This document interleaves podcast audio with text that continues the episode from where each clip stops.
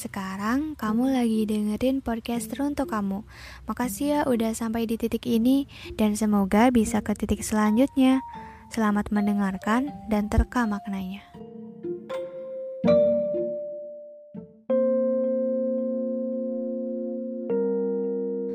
Kembali pada Tuhan karya Jalaluddin Rumi. Jika engkau belum mempunyai ilmu, hanyalah prasangka, maka milikilah prasangka yang baik tentang Tuhan. Begitulah caranya. Jika engkau hanya mampu merangkak, maka merangkaklah kepadanya. Jika engkau belum mampu berdoa dengan khusyuk, maka tetaplah persembahkan doamu yang kering, munafik, dan tanpa keyakinan karena Tuhan dengan rahmatnya akan tetap menerima mata uang palsumu.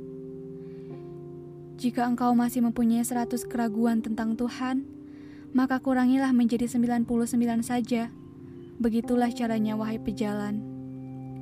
Biarpun telah seratus kali engkau ingkar janji, ayolah datang, dan datanglah lagi.